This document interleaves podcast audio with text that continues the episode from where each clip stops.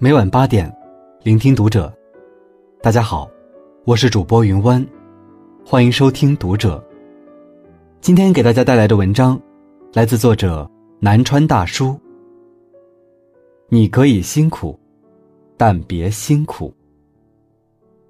关注读者新媒体，一起成为更好的读者。一位叫做西西的听友告诉我，他很难过，他失恋了。不仅如此，还失去了一个仅仅在肚子里怀了三个月的宝宝。前男友一开始对她很好，两个人甚至到了谈婚论嫁的地步。交往半年后，西西怀孕了，她以为他们会顺利结婚，然后有个可爱的宝宝。可谁知道，男友的前女友突然从国外回来。那以后。男友就像变了个人一样，对她越来越冷漠。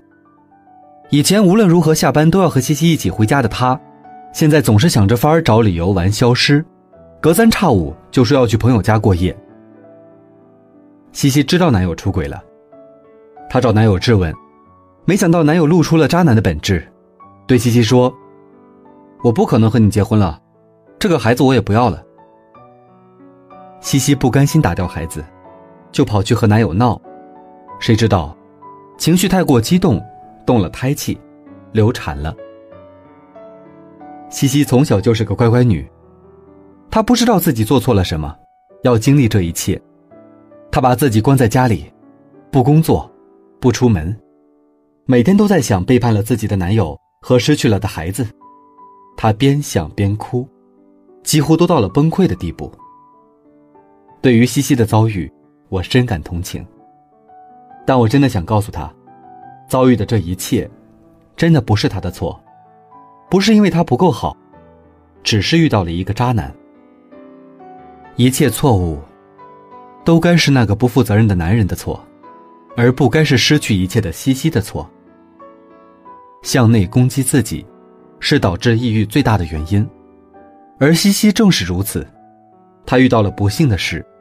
于是开始疯狂的怀疑自我，把所有的错误都归结到了自己身上，自我攻击，直至崩溃。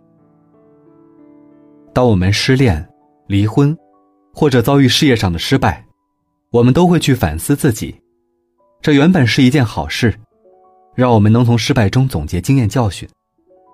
可如果把所有的问题都怪在自己身上，我们不但不能从中获得益处。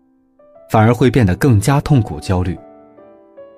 除了疯狂的自我攻击，让我们心累的另一个原因，就是过度的自我加压。因为我们实在太熟悉这样的思维习惯了。从我们记事开始，每个人身上都背负着家人的期待。你是否对下面的话无比熟悉？你一定要好好学习，要不然爸爸妈妈会很伤心的。你这样做。怎么对得起我起早贪黑养你？我这么辛苦，还不都是为了你？正是因为我们所爱之人，不断向我们倾诉他们对我们的付出，我们也不自觉的把别人的幸福加在了自己身上。后来，不仅仅是对父母如此，对于其他人，我们也变得不会拒绝。领导拍着你的肩膀，说对你寄予厚望。你不断对自己说：“我必须要努力，我必须要做这件事，我一定要做好。如果我做不好，对不起老板，对不起父母，耽误了孩子。我不想让他们伤心，我不想让他们失望，我一定要做好这件事。可一个人的能力毕竟是有限的，当你所做的事没能让所有人满意的时候，过度自我加压的你，可能会被压得喘不过气。”在电视剧《创业时代》中，一手创办了魔晶公司的郭新年，面临公司被收购的局面。原本他可以把公司卖掉，拿着巨额财富，一辈子过衣食无忧的生活。可他却一直纠结，他想起了和他一起奋斗努力的兄弟和伙伴，他把所有的希望都压在了自己身上。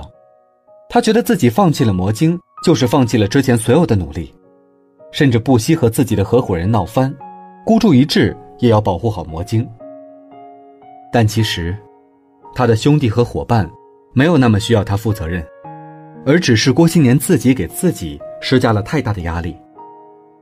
爱你的人，的确为你付出过，为你牺牲过，但我们回报他们最好的方式，其实就是活成自己想要的样子。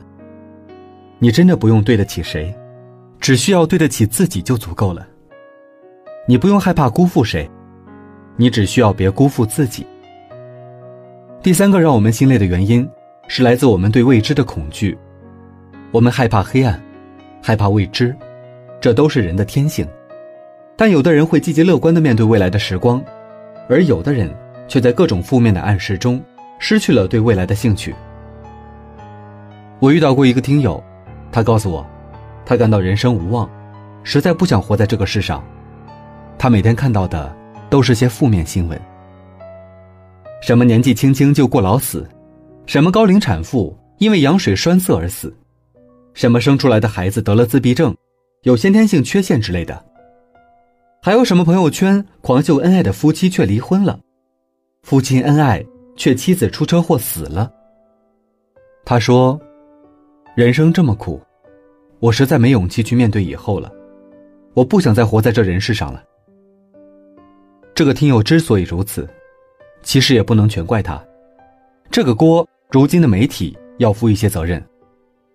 每天为我们推送的，都是各种各样的天灾人祸。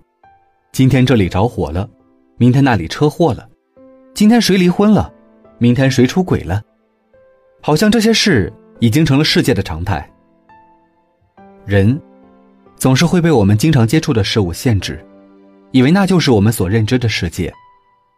可实际上，我们很多人终其一生，也不会遇到那些悲剧。尽管人生总有坎坷。但平凡，才是大多数人的人生。极端的失败和极端的成功一样，只有极少数人才可能遇到。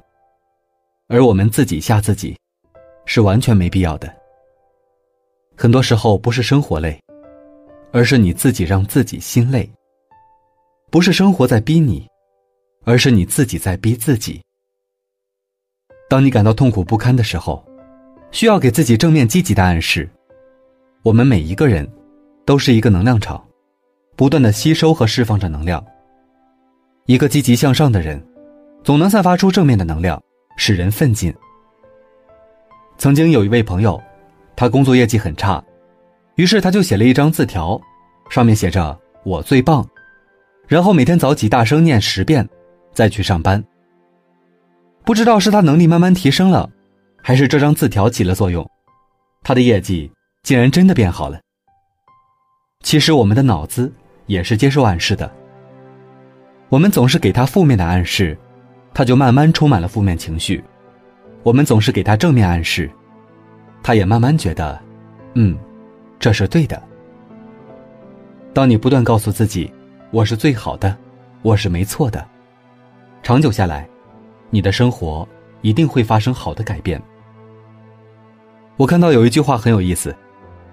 没事的时候，把自己劝一劝。